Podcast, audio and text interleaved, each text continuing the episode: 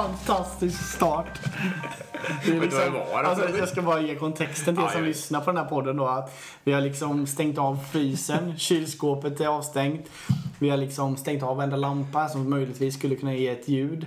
Vi har stängt dörrarna in i en, i en varm lägenhet här på, mitt i centrum i Stockholm. Japp. Så vi sitter här och, och halvsvettas liksom.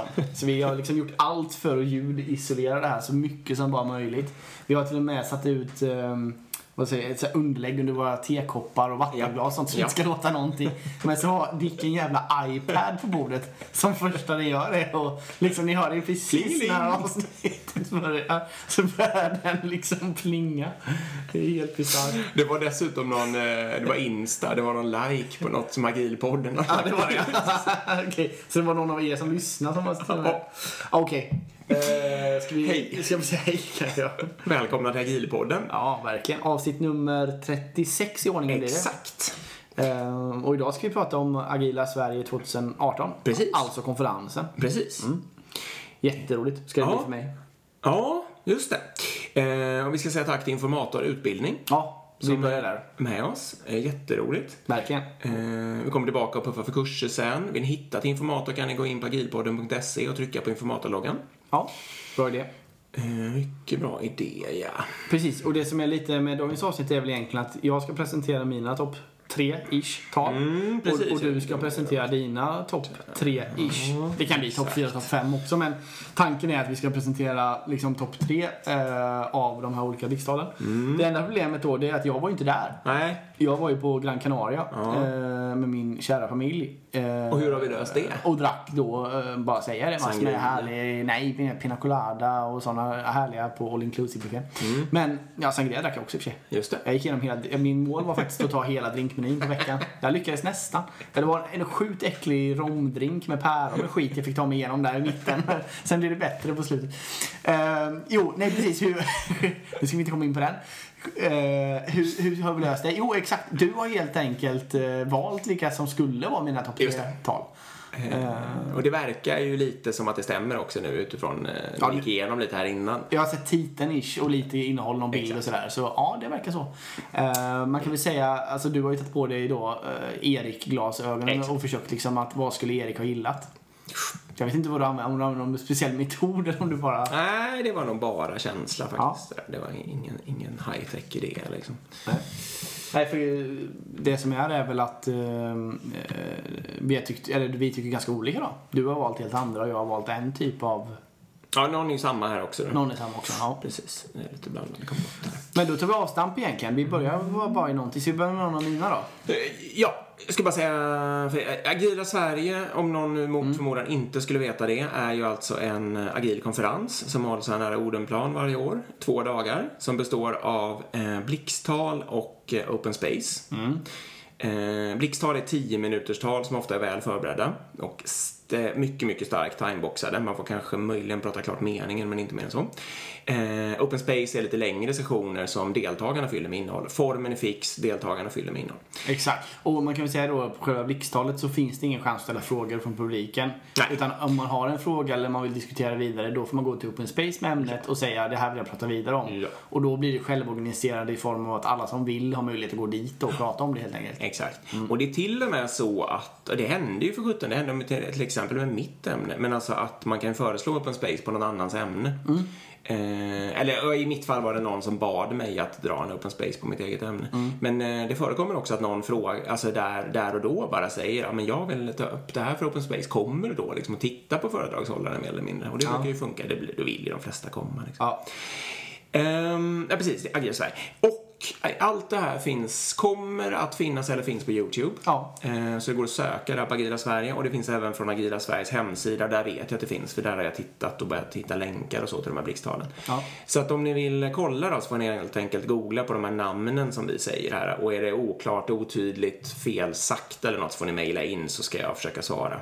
Ja, det är väl en bra. Vem- ja, För nu, det här blir mycket från minnet såklart. Det blir lite, det är mina snabba anteckningar där, och då och en hel del från minnet. Exakt. Eh, då dyker vi in. Då tar vi avstamp. Ska vi ta en av dina favoriter då? Ja, ska vi göra det? Ja, det gör vi. Låt oss. Vi tar arkitektur som bidrar till agilitet. Ja, spännande. Eh, av David eh, Sundelius. Ja.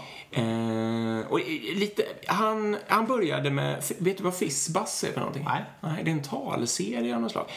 Han började med att, nej det känner inte alls igen. Jag visste inte heller vad det var. Det är något utvecklarnörd-grejs helt enkelt. Fibonacci kan man ju, men det är väl den enda talserien jag har i huvudet. Jag kommer, ty, jag kan, det, säkert kan alla våra lyssnare, så jag behöver säkert inte säga vad det är. I alla fall, då kan man skriva den så att man får den utskriven med hjälp av en enda kodrad om man gör det lite elegant. Liksom. Han eh, visade väl det först och sen visade, eller också kan man göra så här. Och så Ja. hade han skrivit en lång procedur med massa länkar och massa som ropar på andra saker och hur komplicerat som helst. Ja. Och det var då lite ingången till att arkitektur ofta blir liksom estetisk, komplicerad, överdriven på något sätt.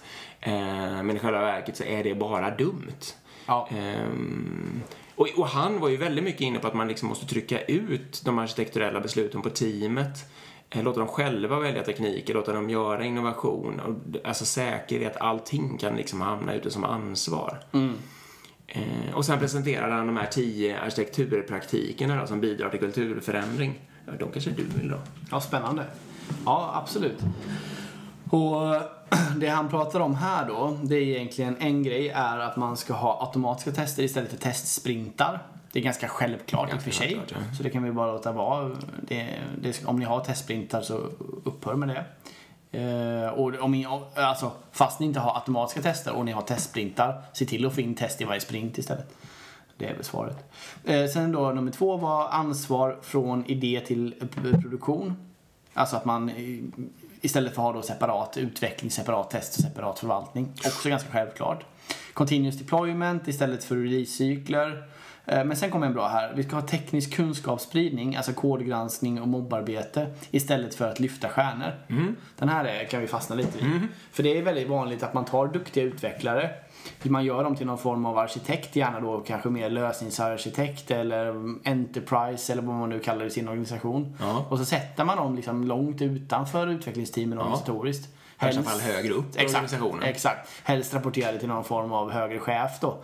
Och säger man bra här, här, nu har du gjort ett bra jobb, här kan du sitta och gotta nu liksom och måla fiskdiagram och vara med i någon ledningsgrupp.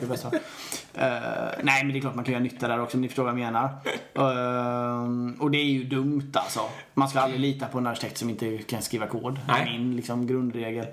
Nej men mobb det, nu har jag ju testat det ganska mycket i min organisation. Och det är ju verkligen en sån grej som är smart.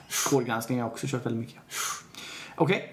Eh, nästa är evolutionär arkitekt istället för att planera det viktigaste från början. Mm. Och sen kommer även den här eh, teknologi agno... Vad heter det? Agnosticist? Agnosticist, säger man så? Sism. Agnosticism, ja. Exakt. Istället för centralt styrt teknikval. Det handlar ju om många gånger att eh, det finns liksom en, en central organisation som sitter och bestämmer att eh, ja, men de här eh, teknikvalen ska vi ha. Vi ska bara skriva Java. Liksom. Och sitta och utvecklare och säga men det skulle vara mycket smidigare att skriva rätt än något annat. Ja, eh, avveckla externa beroenden istället för delade kodbaser. Låter smart. Löst kopplade moduler istället för att återanvända kod in runtime. Ja. Det hade du något bra. Ja, det var, ju- ja, det var ju sjukt roligt. Jag tror att det var han som sa det. Kopiera koden istället. Det är ju en total motreaktion mot det här SOA-tänket. Ja. Man ska göra så fina tjänster som ska API anropas. Det ska Ja. vara så Ja. himla liksom. Ska hämtas, Men, ja, exakt. För det var, han var ju verkligen så här, nej men vad fan, om det, ser du att du behöver en liten snutt, kopierar du den istället. Det är klart att det, det, var, det var så befriande på något sätt. Ja, det finns väl undantag från det när, man, när det är bra att göra tjänster för saker som på riktigt ska återanvändas. Liksom. Men han var ju väldigt mycket inne på att man inte ska överdriva det beteendet. Nej, det är ju roligt. Sen pratar han om feature toggles då istället Ja, för avancerade branschingstrategier. Ja. Eh, och sen enkelhet istället för stora lösningar. Ja. Så det, det, det här var då tio arkitekturpraktiker som bidrar till en kulturförändring. Det Ja. var så man ska säga då. Och det man kan säga också det här med eh, att ha en evolutionär arkitektur eller att ha en anpassningsbar arkitektur istället för att planera det viktigaste från början. Ja. Där tycker jag är väldigt, en väldigt, väldigt viktig poäng. För det man ofta gör, eller tycker sig göra, det är att man, arkitektur är någonting man ska sätta klart. Ja. Och sen så ska man bygga kod.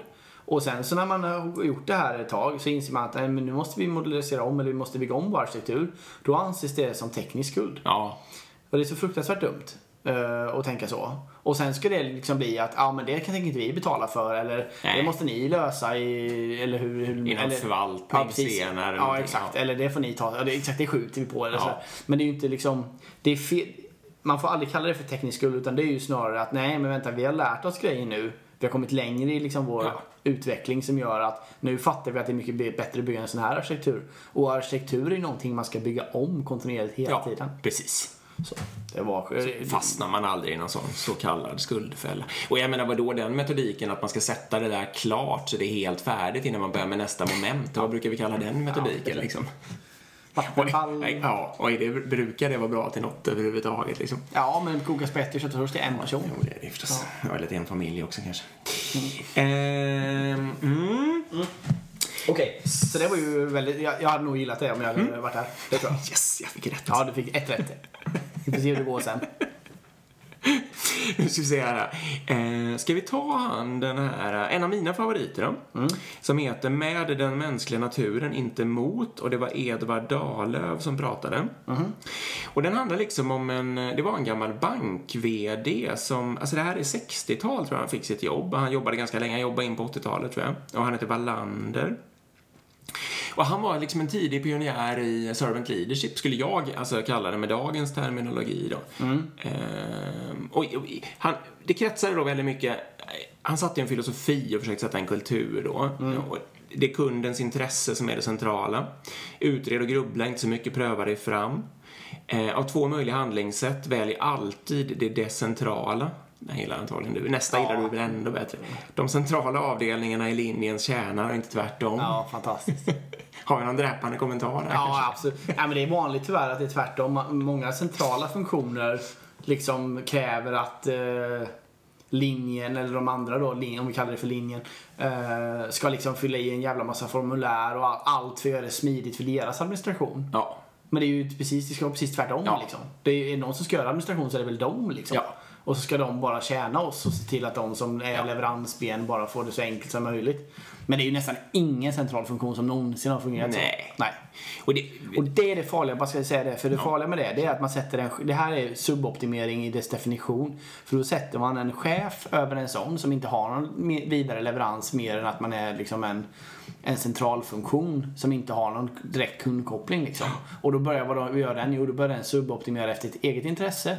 Och så bygger man det liksom. Det är precis det här som, som Niklas pratade om när han var här och pratade om uh, mode alltså. Ja. När han var här och pratade om lean, just att man tar en värdekedja, man choppar upp den och så sätter man en hövding på varje del och så börjar man suboptimera varje liksom, del istället. Det här, så, tyvärr är det ju ofta så att centrala delar har lättare att komma långt i den eh, eh, suboptimeringsresan än vad andra har. ja, nej men så är det. De har väl ofta mer kontroll och mer inflytande över vad som händer liksom. Ehm, det viktiga och svåra är att bestämma vad eh, man inte ska göra. Och den sista är människors förmåga att klara av svåra uppgifter är mycket större än du och de själva tror. Och det är liksom väldigt mycket sånt, ja, det är mycket det vi jobbar med idag liksom. Och ofta då kallas servant leadership eller decentrala organisation och så vidare, lokal autonomi. Precis, och det som ska sägas är att det här är alltså skrivet på 60-talet då? Ja, Ja. han har liksom lett den organisationen på det sättet på 60-talet. Det var liksom de lokala kontoren var det som var viktiga. Det var där man mötte kunden och det var de som skulle ha makt och själva utforma sitt eget arbete och där skulle liksom människorna få eh, tänka själva och så vidare. Jag tycker, ja, otroligt roligt. Eh, och de, den här bank, nu kan inte jag så himlans mycket om bankbranschen, men de har alltså haft bättre rentabilitet, om det nu sitter några ekonomer där ute, än konkurrenterna ända sedan 70-talet. Ha, Coolt. Så det är ett resultat också. Mätbart resultat. Bra. Mm. Nu är vi nog klara med den då. Ska vi ta din andra? Jag eh, lägger ju lite arkitekturgrejerna på dig här. Ja, du kör fegkort igen alltså. Nej, nej, jag har inte, det är inte fel, alltså det är inte så genomtänkt så, utan det var verkligen bara, jag satt där och så kände det här skulle Erik gilla. Ja. Eh, Vad var det då? Det är Jan Grape. Vi Mm. är agila, men vår arkitektur är gjuten i betong. Just det. Eh, den är lite lik den där förra, liksom. Ja. Eh, och kretsar just mycket kring det här att eh, man gör det här misstaget då, liksom att precis det du pratade om alldeles nyss, man ska sätta allting ska vara helt klart och så vidare. Eh, men i själva verket borde man inte, absolut inte göra så. Man borde skjuta alla beslut så sent man någonsin kan. Eh, och vara beredd på att bygga om hela tiden. Och satsa inte på generiska lösningar, står det här. Nej. Utan bygg system för att tåla modifieringar. Ja. ja. Ja, det är väldigt bra. Och lås inte beslut om du inte måste heller, eller vänta så länge som möjligt. Sen blir det ju en gräns såklart, men då... Nej, det är, det är väldigt smart. Och han pratar ju också med om här att funktionella krav ändras med tiden. Ja. Det gör ju icke-funktionella krav också. Ja. Eh, Så, så nu gillar inte jag den uppdelningen, men, men krav ändras med tiden Krav ändras med tiden. Ja. Icke-funktionella krav är ju ofta helt oupptäckta Ja. i början. Liksom. Visst så. Och stärks ju väldigt, väldigt mycket på slutet. Ja. Och funktionella krav eh, gör väl ofta en omvända karriär.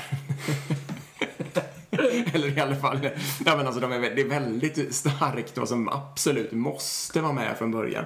Och sen när man väl har börjat använda skiten så var inte det så himla viktigt liksom. Nej. Nej, man Nej, exakt.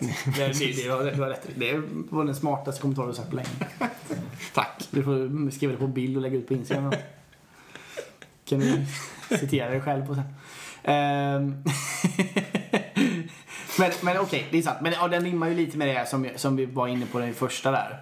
Ehm, men, men det är väldigt viktigt. Arkitektur, agil arkitektur har vi inte gjort något avsnitt om. Vi får väl göra det helt enkelt. Nej, men de är, bägge de här är väl kandidater att komma hit och prata om Ja, det. verkligen. Tycker jag. Jörgen Loppar som sa det här har vi haft med ju. Just det. Då kanske vi ska ta David Och pratat eh, skalig, storskalig skalning av olika grejer, safe och så vidare.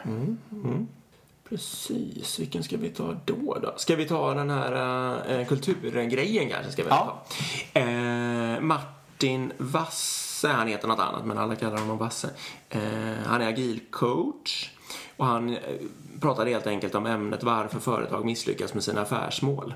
Okej. Och ja, det jag snappade upp var ju en- eller liksom, han var ju helt enkelt inne på den här tesen att eh, eh, kulturen äter eh, strategin till frukost. Att liksom det spelar ingen roll vad man har strategier. Han, är- du, du borde i och för sig, jag kanske skulle satt dig på den här också. Antagligen. Men äh, att det helt enkelt att det är meningslöst att hålla på och jobba med strategiarbete och mål och visioner och sånt där. För det är företagskulturen som i slutändan kommer att avgöra vad du lyckas med så att säga. Exakt samma sak med employer branding och rekrytering för övrigt. Ja, Du kan lägga hur mycket insatser som helst på att vara ute och Ja. göra saker och så vidare. Men, På sen har, ja. men har du inte kulturen, visst du kan ju tillfälligt locka dit massor med folk men de kommer ju stanna en kort period, sen kommer de ju sticka. det är svårt också att locka dit dem. Ja, ja allting beror Man kan säkert på, lura in lite folk men, men eh, kulturen är ju avgörande. Eh, I alla fall, eh, Vasse då, han har en tes och det är att företagskultur, han har en formel helt enkelt för företagskultur. Företagskultur är lika med anställdas mindset plus anställdas beteende plus organisatoriska system. Om man ska förstå de här tre faktorerna då, så anställdas mindset, det är ju liksom vilken personlighet eller inställning, eller kalla det vad du vill, som de här människorna som man letar upp har. Och självklart spelar det stor roll, liksom, man måste ju dra till sig människor som har en sån inställning som passar och bygger den företagskultur man vill ha. Det. Anställdas beteende, det kanske mer är då eh, hur de agerar uppenbarligen, och det kanske man lite mer kan påverka sen beroende på vad man belönar och liksom vilka eh, beteenden som uppmuntras. Ja, vilket ledarskap man har så. Exakt, Mm. ledarskap och kollegor och så vidare. Eh, organisatoriska system, det är ju sånt här då som bonussystem eller om man liksom hittar på individuella mål eller om man då tvärtom inte hittar på individuella mål. Ja. Ehm, hur själva organisationen ser ut, om alla testarna sitter för sig själva borta i ett eh, lag någonstans och så vidare. Och så vidare. Ja. Och, det, och jag, jag eh, älskade det här. Jag har redan hunnit använda det. Vi hade strategidag, jag kanske skulle kalla det kulturdag, Ja, ehm, på, i fredags i min, den ledningsgruppen som jag leder.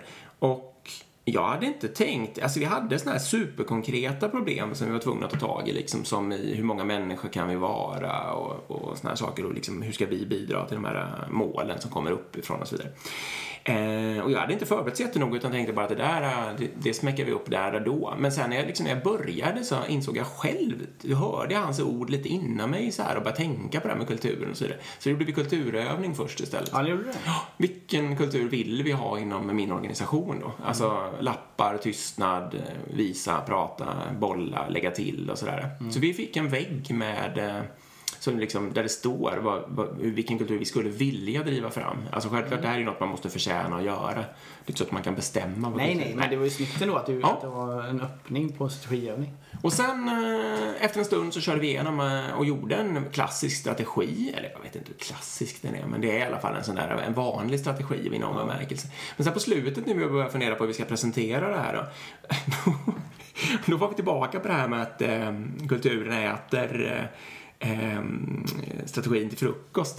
Och så var vi väldigt sugna på att göra en film när vi satt, alltså vi hade kläppt in den där strategin i olika cornflakespaket och sånt där och skulle sitta och käka upp den med kultur. Antar inte han med detta. Nej, det händer ju inte där och då, men vi får se om, vi, om ambitionen faller på någon gång. Men vi ska i alla fall ha med det som, att åtminstone som en bild i, eh, i strategidokumentet. Liksom, att, Det är så bra. vi, vi ska inte gömma det faktumet, utan det ska vi vara helt transparenta med, att kulturen är viktigare. Och sen har vi den här strategin, för vi har viss nytta av den till några saker. Liksom. Ja. Men vi, det är inte så att vi tror att vi kan styra eh, min organisation då på Härligt. strategi. Det känns som du har lyssnat på mig här. Va? Herregud. Underbart att höra. Eh, det är som musik för mina öron. Men eh, det som är intressant med den här formen också är att två tredjedelar lägger man ju på den anställda. Eller hur? Två Ja, tredjedelar är liksom just- anställdas mindset och anställdas beteende. Eh, Och det kan man ju liksom... Det, det kräver ju... Eller, det är ju... Vad ska man säga? Det blir mycket fokus på den anställda helt Ja. klart. Och det är ju därav viktigt att anställa rätt folk också. Mm. Och, eller att arbeta med sina anställda. Precis. Vad heter det? mm, För det med mindset, det är ju huvudsakligen att man måste eh, hitta rätt människor. Och beteende är ju huvudsakligen att påverka dem att bete sig rätt. Ja. Men absolut, det är, allting kretsar ju kring människan i organisationen. Så är det. Det spelar, Eller det inte spelar ingen roll hur flashigt du sitter och så Nej. vidare om du har dåliga förutsättningar på de anställda. Fel medarbetare eller, eller belöna fel beteende. Nej. Ja, bra, spännande. Det var det. Ja, det var min ja. Eh, Ska vi ta Kejsaren i naken? Den tror jag är en som vi båda Ja, eh, okej. skulle gilla. Vem var det som pratade om det då? Eh, Victoria Normark. Okej. Och hon, det, det ska jag också säga så här att jag, jag började berätta lite om det här för Erik förut och han varit irriterad direkt för hon hade nämligen eh, inga bilder. Nej. Och då sa han, varför hade inte vi så? Ja, så dumt. Hur kunde hon komma på det för Och oss? sen så satt han och rantade om att han skulle skicka mig till att prata utan bilder. Och nästa år, då ska han också åka på någon sån här flashig resa till någonstans och då ska jag behöva göra en pantomin utan att prata. Exakt, jag till riksdagen låtsas som jag ska vara med. Sen bokar jag liksom en, en all inclusive drinkresa. Eh, Så drar jag iväg på den och så får Dick klara ut det själv. Ja, ni hör ju hur jag har det här inom Magipodden-koncernen. Fan, jag har i alla fall roligt på jobbet. Ehm, ja, Kejsaren är naken. Och det handlar om att leka chef på jobbet. Och jag tror jag drar hennes anekdot lite snabbt, för det är nästan detta sättet att förstå det. Hon var hos någon släkting. Eh, släktingen hade en yng, yngre men ändå vuxen, alltså det kan ha varit hennes här, systerdotter eller någonting, jag kommer inte ihåg. Eh, och den här hade precis fått sitt första jobb, den personen. Och den personen kom då så här lite, eh, liksom med, hade fått sin första dator, jobbdator. Och det var ju liksom påsk eller något sånt där lov eller någonting. Och eh, och, och personen liksom var jätteglad, jättestolt och så här tog upp den där datorn och jobbade lite en liten stund och pratade om sitt jobb och så vidare. Eh, och Victorias liksom iakttagelse här då att den här personen lekte ju jobb liksom. Var så det kändes. Som man leker affär när man är barn. Ja, ungefär. exakt. Ja. Precis. Och då tyckte hon att det var ju gulligt och roligt och gick runt och log åt det där och så vidare. Och sen kommer jag inte ihåg om det var där och då eller om det var lite senare. Men då hade hon själv i alla fall fått sitt första chefsjobb något år tidigare eller något sånt där. Eh, och helt plötsligt så gick det upp för henne att jag går ju runt och leker chef. och då var det så här, började hon reflektera liksom att hon kanske från barndomen nästan hade fått någon slags bild av vad en chef var för något. Den var lite viktig, den klär sig på ett visst sätt, den bestämmer saker, den förväntas göra ditten och datten och så vidare. Och att hon liksom hade börjat spela med i det där och, och gick runt och, och liksom, ja, lekte chef helt enkelt. Eh, och det satte ju då fart på hela tankeprocessen och, och ja, jag, tycker det här var en fantastisk pratare. Ni ska, verkligen leta upp den. Eh, typexempel då sen på sånt som när hon liksom börjat är väl insett att kejsaren är ju naken. Det var massa saker, men till exempel så hade, fanns det någon mall för såna här medarbetarsamtal eller någonting. Och då var det såna här frågor som man skulle ställa sina medarbetare då i stil med Får du regelbundet veta hur det går för dig på ditt uppdrag? Och det var alltså i betydelse att chefen skulle berätta.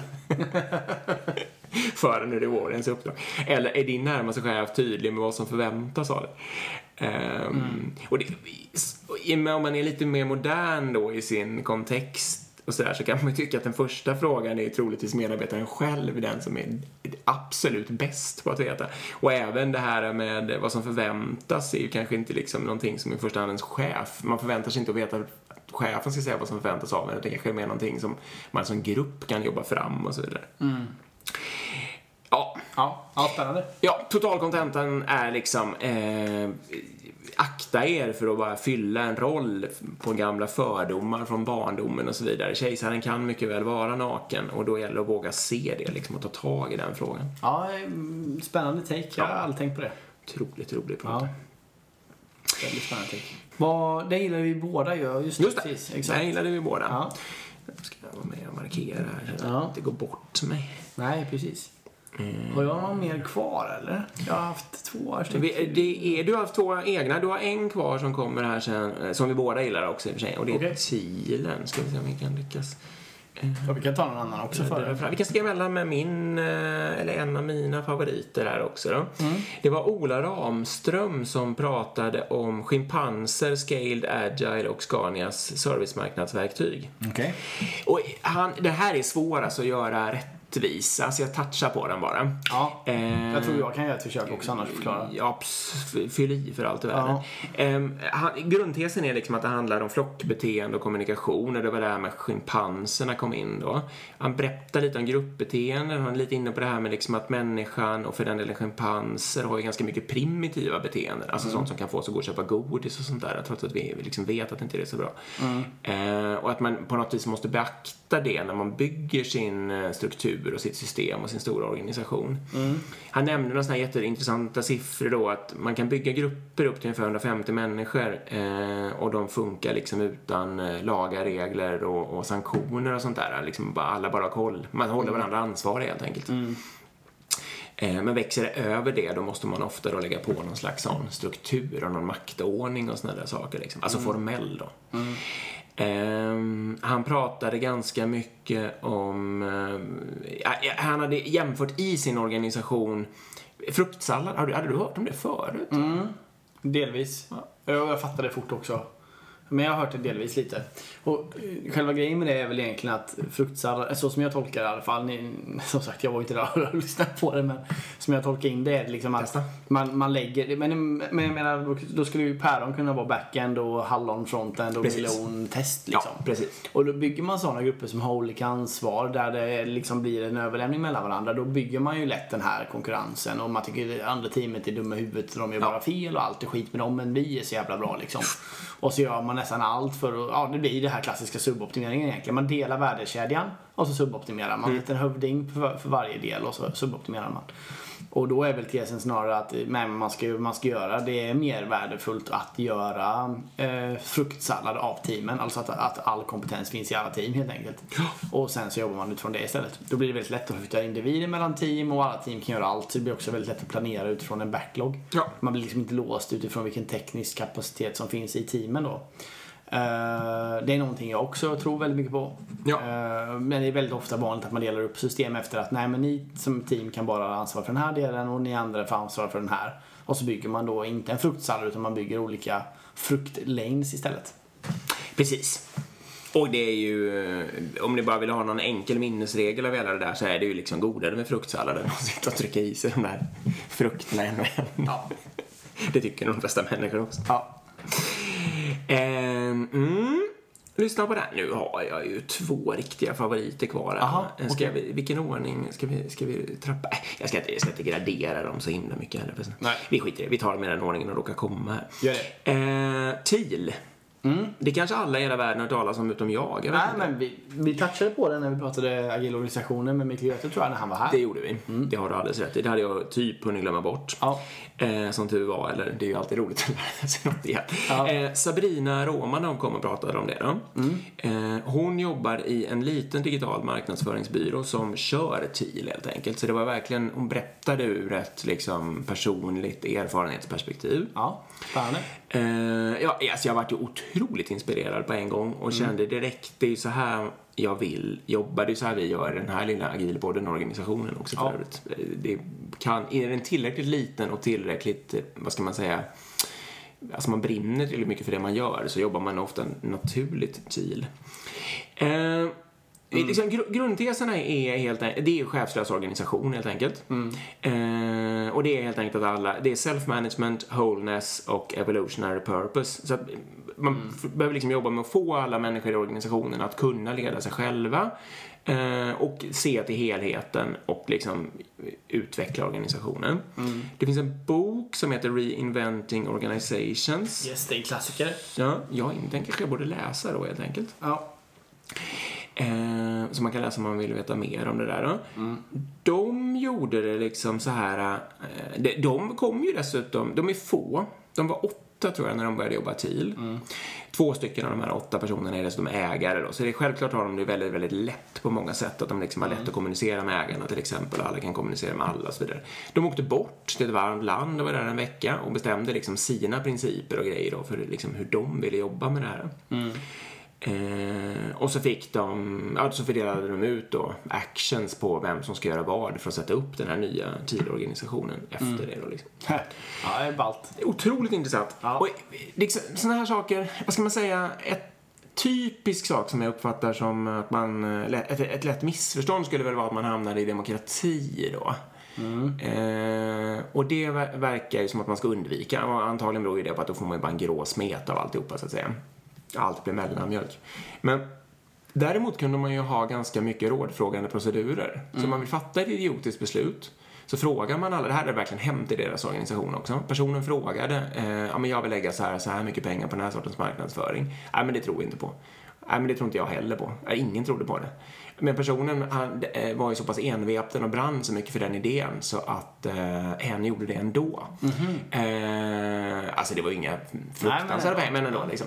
Nej, och det gav ju mycket riktigt då inte något eh, mätbart resultat överhuvudtaget. Och då, men då var, det, ju- då var det inte så att alla började skuldbelägga utan då, ja nu har vi lärt oss på det här liksom. Nu provar vi inte det igen. Men det var ju intressant att lära sig. Ja. Så liksom den stilen med det. Men även jobbade de med alltså, tumregler, så här, upp till ett visst belopp så kan alla fatta inköpsbeslut och är det över det beloppet då påverkar det liksom firmans resultat lite så då måste vi eh, kolla liksom med varandra och sådana där saker. Ja. Eh, och allt eftersom frågorna dök upp, vissa frågor så uppfattade de att det här behöver vi inte alls bestämma hur vi, hur vi ska bestämma i det liksom. Men vissa frågor blev ju liksom kontroversiella och då var det ju viktigt att prata ihop sig eh, och sätta det liksom. Ehm, man kan säga de var inte, de hade ju några saker kvar i en gammal tillvaro då. Ty- Typexempel var ju lönesättning hade de inte gått över i TIL ännu, för det gjorde ägarna fortfarande. Fattar inte varför. Nej, det tyckte Det jag. ganska lätt Det början. tyckte jag var konstigt. Ja.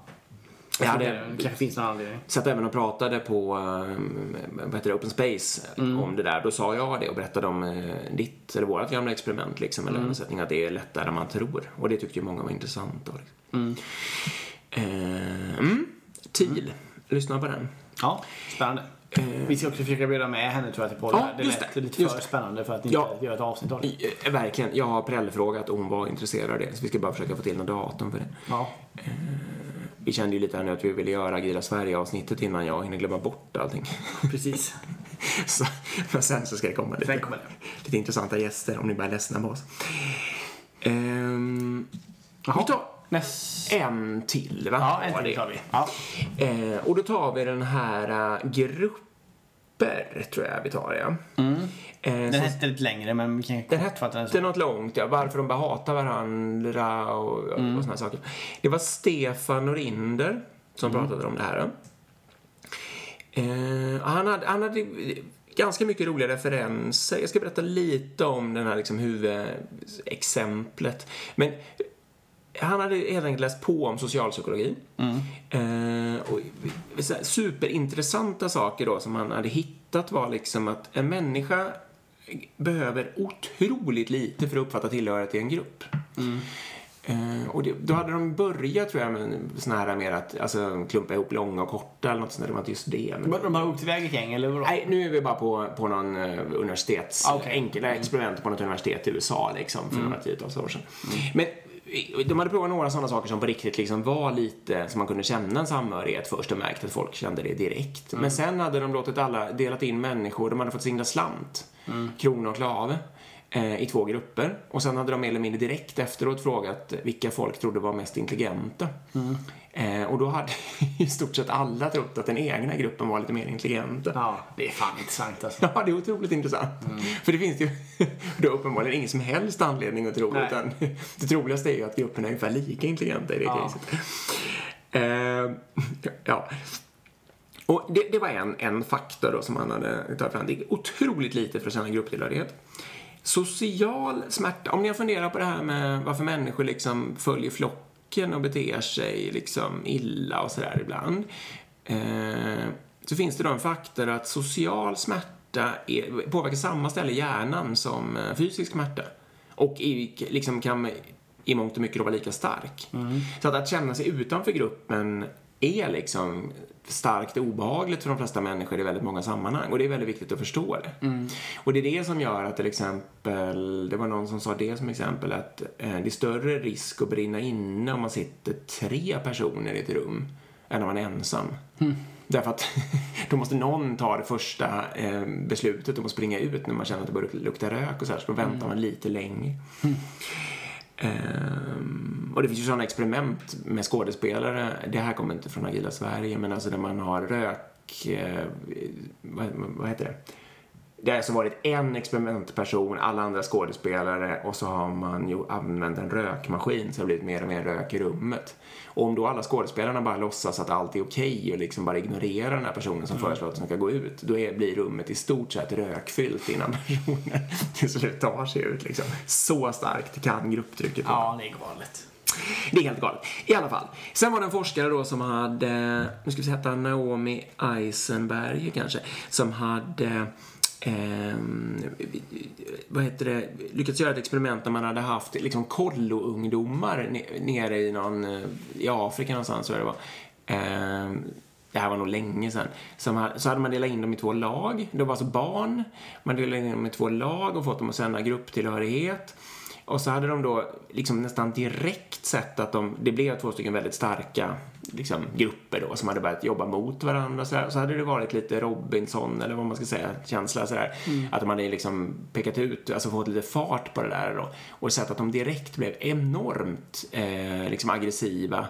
Eh, och innan de nästan hann reagera så hade det där nästan gått överstyr då. Så de liksom hade börjat, alltså kanske ta till våld eller och de funderade på att avbryta hela experimentet och, och nej, lyckades liksom långt över förväntan, eller vad man nu vill kalla det för.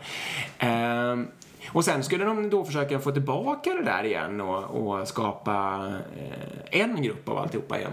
Och då hade de börjat att testa med olika samarbetsövningar, alltså biokvällar och gemensam mat, middagar och vad det var för någonting. Och det hade nästan bara lett att konflikten hade blivit ännu värre. Ehm, sen hade det visat sig då att det enda som liksom, eller det de testade sen var helt enkelt att skapa gemen, en yttre fiende eller gemensamma yttre problem. Överordnade mål brukar man prata om. Typexempel var att vatt, de påstod att vattnet var slut och den lastbilen som skulle komma med nytt vatten hade kört i diket eller något sånt där. Och den var ju så tung då så då var ju alla tvungna att hjälpas åt med att dra upp den och sånt. Och då hade de fått tillbaka så att folk hade börjat bete sig som en grupp igen. Liksom. Det är ju värt att tänka på när man bygger testteam. Ja, och till frontend-team och exempel. backend-team. Så att social smärta är eh, lika liksom verklig för människor som, som fysisk smärta. Det är enormt lätt för människor att känna grupptillhörighet. Eh, vill man ändra sån här grupptillhörighet är det genast mycket svårare och då ska man försöka jobba med överordnade mål. Eh, precis, ja, det, var, det var väl huvud. Ja, spännande, verkligen. Ja, nej jag kan nog stanna där på Agila Sverige faktiskt. Ja, det var synd att jag missade. Ja. Förhoppningsvis kommer vi nästa år igen. Precis, det är ju... Ja, det är datumet är satta, va? Det var i maj. satt. Maj någon gång, tror jag. Ja, vi kan återkomma till det också. Det är göra, långt kvar. Det kommer ju gälla där dock att, eh, det beror ju på hur bra självförtroende man har i och för sig om man... Eh, Nästa år kanske vi ska anmäla oss också. Ska vi Inte bara, inte bara anmäla tal, utan också anmäla oss. För i år så, eh, jag, jag varit inspirerad när jag såg att, an, att anmälan kom ut där, så då anmälde jag det här talet liksom. Ehm, men, Mm. Ja, det har vi inte ens pratat om. Nej, just det. Ska vi säga något om det också? Ja, du pratade också. Jag pratade faktiskt också. Om glastaket va? Jag pratade om glastaket, ja. Ja. Och för er som lyssnade på det genus, äh, agilt genusavsnittet så var det ju likt då, men nu hade jag ju fått eh, dra ner mig till 10 minuter och nu hade jag faktiskt också forskat lite. Eh, så jag hade helt enkelt i den organisationen där jag eh, jobbar, alltså ingår i liksom, det är ungefär 1500 människor på ett verkstadsföretag som jobbar med IT. Och där hade jag helt enkelt tittat på andelen kvinnliga medarbetare på totalen eh, och sen så per chefsnivå. Första, andra, din, första, andra, tredje och så vidare. Precis, och upp till fjärde då. Det är ju bara en person, det är min chef då. Ehm, och då i runda slängar så är eh, andelen kvinnliga chefer överrepresenterade i första linjens chefsnivå. Det är ungefär 40 procent och det är mer än vad det är i organisationen som helhet. Ja. Men sen halveras det per eh, steg ungefär. Ja. Så det är 20 procent i andra nivån och sen var det väl 13, det är en person där på tredje nivån och sen är det noll då på... Ja. Eh, Jag bekräftar att det finns en form av glastak kanske. Ja, så min tes var helt enkelt att, som jag drev var då att jag tycker mig se det här glastaket, jag tycker mig se det mellan första och andra linjens eh, chefsnivå, men med några enstaka hål i då så att säga som folk har kunnat ta sig upp i. Ja. Eh, och sen pratade jag ganska mycket om, och det är ju likt, mera likt vårt avsnitt då, men vad kan man göra åt det? Eh, och vad är det som bygger upp det liksom? Min huvudtes är att det är, vad- vad heter det, alltså det är människors självkänsla är väl den, den något mindre beståndsdelen, alltså då framförallt kvinnor i det här fallet, eh, att, att den liksom är nederbruten och eller inte byggs upp. Eh, och den något större beståndsdelen är omedvetenhet. Eh, och så pratade jag ganska mycket kring liksom, var den kommer ifrån och sådär. Men det var kul. Det var många som kom fram efteråt och var jättepositiva och sådär. Och det var ju, jag fick ju önskemål om att göra en open space och så gjorde jag det ja, jättekul. på det här också. Bra jobbat. Tack alla ni som stöttade och peppade. Ja, jag tycker det är viktigt. Det är förvånansvärt få som, som eh, driver den typen av frågor. Så det är sjukt bra att du gör det. Mm. Okej, ska vi gå in och eh, tacka eller puffa för lite kurser innan vi tar vår lyssnarfråga då? Ja, kan vi. Ja. Då är det så att Informator har ju väldigt många utbildningar. Men idag tänkte vi puffa för två stycken egentligen. Och det ena är en Scrum Master-kurs som är en tvådagars. Ja. Som finns både med och utan certifiering. Gå in och titta. De går ofta och kontinuerligt. De går både i Stockholm och Göteborg. Ja. Så där kommer ni hitta om ni går in och tittar. Eh, Och sen även agil eh, produktägare Mm. rekommenderar vi. Och det kan ju du skicka. Det behöver inte vara just han som är produktägare eller hon som är produktägare. Utan det kan ju också vara för att skicka en verksamhetschef för att förstå att det här är ett smart sätt att sätta upp Ja. och skapa en utbildningsorganisation eller en, en utvecklingsorganisation på. Och det här kommer öka kvaliteten och det här kommer och så vidare då. Och för att få den kunskapen så kan det vara väldigt bra att gå iväg på en sån här kurs. En dag eh, är den. Och alltså verkligen alla sådana intressenter i verksamheten som en produktägare borde eh, klara av att hålla kommunikation med. De är ju fantastiskt om man kan få dem att gå en sån kurs. Ja, Eh, verkligen. Det, ska jag säga något personligt också om den här Scrum Master-kursen? Att Ja. jag har ju, ja du och jag och sen senare även jag har ju skickat hela min organisation på, på den där. Och det är ett jättebra sätt att få fart på den agila resan. Ja. Det, det är ju inte att alla ska bli Scrum Masters, men den är så liksom som en helt fantastisk eh, grundkurs i tankesättet och kulturen på något sätt. Jag har hört den kommentaren flera gånger så här, "Nej, men den kan jag inte gå för jag är inte Scrum Master. Det måste man få bort. Den här Ja. kursen, är, det ser det som en agil introduktion. eller Den något är bra. Mm. Nej, men den är verkligen, verkligen bra. Så vi, eh, om ni, ni hit- hittar dem då, gå in på agilpodden.se, klicka Precis. på informatorloggan och så går ni in och bara anmäler er där. Och så om ni anmäler er så får ni gärna slänga med agilpodden där i något kommentarsfält så det ser, de ser att det kommer via oss då.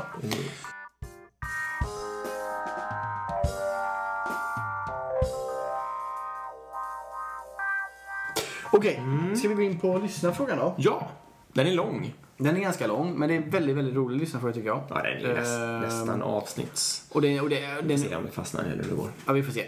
Men det, det är en väldigt viktig fråga. Och då, först då så skriver personen så här då egentligen.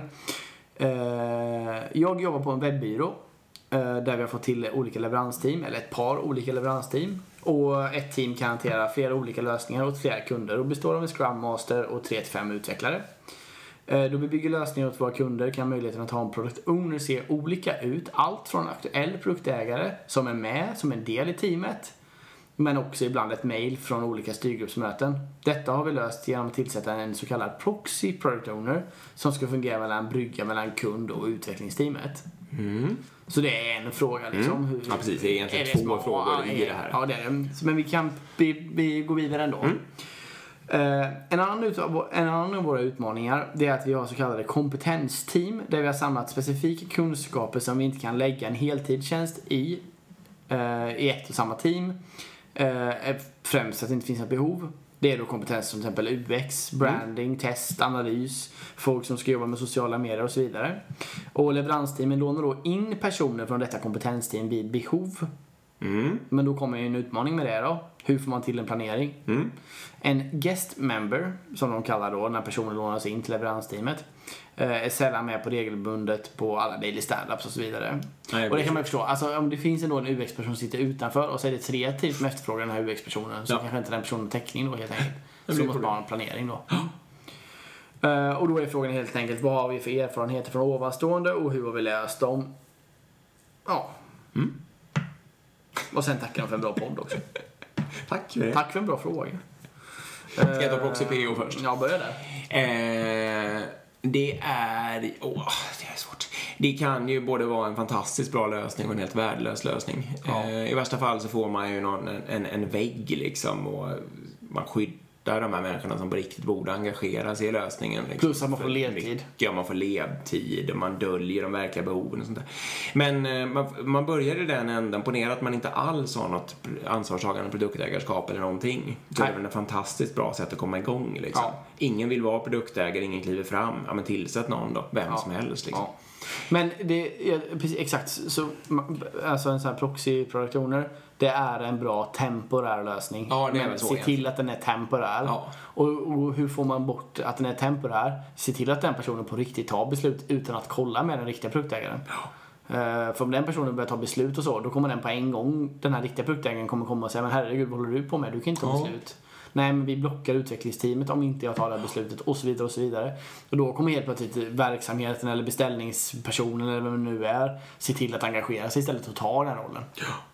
Så pro, ja, förhoppningsvis. Ja, det kan leda åt andra hållet också. Men då betyder det troligtvis att den där proxyn nästan inte är det längre för att den helt plötsligt förstår verksamheten så bra. Ja, Eh, och då är det väl gott och väl med det. ja. Så proxy kan du ha men ha det bara en, en, se till att det är en temporär lösning. Precis, och, och försöka få fart på de där. Och när organisationen mognar lite också, liksom blir snabbare och, och så vidare, då är det också ofta lättare för den riktiga verksamheten, eller vad man vill kalla det, att kliva fram och ta ett produktägarskap. Liksom. Ja. Allting blir bättre. Eh, ja, just det, det här med kompetensteam, ja. Mm. ja. Jag gick ju igång direkt där och sa att, ja, men gör inte så. Nej, du tycker inte det är en bra idé? Nej, det är min grundkänsla ändå. Nej, och då blir frågan hur ska vi göra då? Vi har ju bara en UX-person på alla de här 14 teamen. Exakt. Då har det blivit fel redan där, så att säga. Eller eh, suboptimalt, eller vad man nu kallar det. Nej, då gäller det väl att... Um, alltså det är ju det är ju troligtvis inte sant att det bara är en enda person som vet och kan UX och så vidare. Men då måste man ju börja jobba, det här är din favoritfråga egentligen. Ja. Då måste man ju börja jobba med kompetensbreddning och göra människor T-shaped. Ja, det är precis det det handlar om. Alltså du kan ju, du har antagligen en person som har befattningen UX som Och, men Eh, skit i befattning, men ja, det var en person som är väldigt duktig på UX. Ja, eller till och med liksom stå på pappret och då kan de andra inte I riktigt... sitt te. Det, ja, precis. Men det jag menar är liksom att den har befattning nu. Men det, om, om du skulle lyfta, om du skulle liksom göra en hemlig omröstning där du kollar på hur många är intresserade av UX och tycker Ja. det är kul till exempel.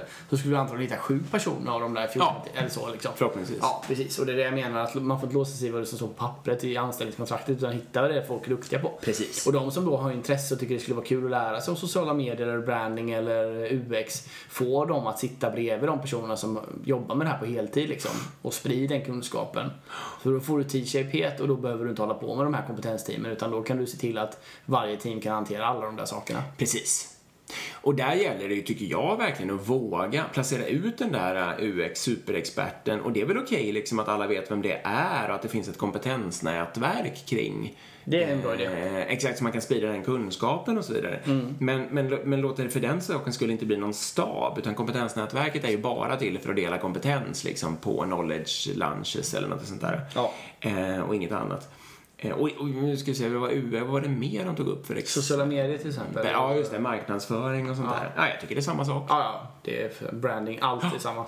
Och det absolut mest klassiska exemplet är lite såna här trögare organisationer. Eh, alltså det klassiska vore ju att det var så här med test. Men vad vi hamnar nu, det tycker jag är DevOps. Mm. Alltså i min organisation har vi DevOps-team. Det tycker jag egentligen inte är någon bra idé. Jag Mm. Nej, tycker bra egentligen- Nej, exakt. Men det är...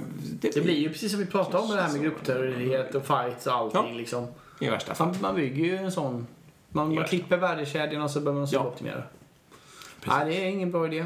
Så, så försök, jag skulle försöka jobba bort det här Ja. kompetensteamet. Precis. Få ut dem i teamet och se till att rotera runt dem så de lär runt övriga medlemmar. Så att i slutändan alla team kan hantera allt. Och sen så ha, kan man ha experter fortfarande som man då träffar på nätverk och... Exakt. Och, om det här nu är lite kontroversiellt och lite svårt att... Alltså, börja inte med att kalla det för en stor omorganisation. Nej. För det kan ju skapa massa problem. Utan börja hellre med att skapa en teamstruktur som inte ens följer organisationen i så fall. Placera Ja. ut dem liksom. Det är en bra idé. Eh, och börja inventera, känna er fram, låt alla rita upp sitt T, kolla så att alla team har alla kompetenser de behöver och så håll på sådär liksom. Ja. Mjukt. Så kommer det ge sig till slut. Precis, så märker man då ett team som inte har någon direkt UX-kompetens, det finns ingen person, då kan man fråga det teamet, okej vem är intresserad av att jobba Ja. med det liksom? Är det någon som är det? Någon som kan, och så får man utbilda den personen i Ja. det. Och så får man se till att det är flera som lär sig i teamet. Och så deras gemensamma kunskap är fort- förhoppningsvis tillräckligt bra då för att kunna lösa de UX-frågor som dyker upp. Precis. Och Så, ja. Jag tycker också det är viktigt att tänka på geografi och arkitektur. Alltså det är, om man, om man har, det är viktigt att placera ut de duktiga så att alla har tillgång till dem då, så att säga. Eller de som har ett djup i någonting. ja. Så att har man ett visst våningsplan eller någon viss liksom, plats så är det ju bra om det, alltså att inte alla de sitter som en liten... Nej, det här kompetensteamet får absolut inte sitta ihop. Nej, exakt. Exakt, de måste ut i befintliga team. Exakt. Ja, och precis. Och, och gärna att de sitter långt ifrån varandra så att det, hela organisationen liksom har Ja. Eh, tillgång då till kompetens när de ska lära sig att bygga upp och bredda sina egna team. Liksom. Verkligen. Nej, så så blir det. Om du satsar på, på klossfunktionella team som kan hantera ax till limpa. Precis. Uh, sprid den här när inte um, så alla i teamet lär sig. Och se till att få produktägarskapet från, från de som faktiskt på riktigt beställer. Och ni får ju bara hävda, du får ju bara hävda att eh, nu har vi gjort eh, 40 sådana här case och vi har eh, 30 som är framgångsrika, eller 28 har varit framgångsrika av de här 40. Och i alla de gångerna så har vi haft en produktägare som har dedikerat lagt sin tid och de andra har vi inte haft det. Vilken väg vill ni vandra liksom, Ja. med det här uppdraget? Nej, vi kan sätta dit en proxy och så får bli det lite halvbra eller så gör vi det riktigt bra från början. Det är så man försöker sälja in det. Sälj in det med, för ni har antagligen massor med data på hur det har gått. Liksom. Använd den datan och, vis, vi, ja, och visa det med konkreta exempel och visualisera den här datan. Då kommer du ha mycket lättare eh, verktyg för att övertala den du behöver övertala. Precis. Alright. Ja, Så hade vi, så hade vi gjort i alla fall. så hade vi gjort. Ja. Bra. Ska vi tacka för oss då? Ja, jag tror det. Ja, jag tror det också. In och följ oss på Instagram. Precis. Vi försöker sända lite live när vi preppar dessa avsnitt. Och det är jättekul om ni, om ni klipper in det. Så det, det är vårt sätt att få träffa er och få feedback också. På Facebook finns vi på. Heter Ja. Agilpodden. Ja, Eh, och agilpodden.gmail.com. precis. Där vi söker sponsorer vår podd. Vi söker eh, eh, lyssnarfrågor. Ja. Eh, vi söker möjlighet att få komma ut och föreläsa. Ja, Så det är bara ös in förslag så kan vi börja snacka. precis. Eh, maila oss bara så kan vi komma igång. Och Tack Informator Mm. och eh, deras hemsida hittar ni ju också, eller ni hittar Informator via agilpodden.se. Det gör ni. Okej, Tack för idag! supertack för att ni lyssnar. Ja, det är jättekul. Hej! Hej hej!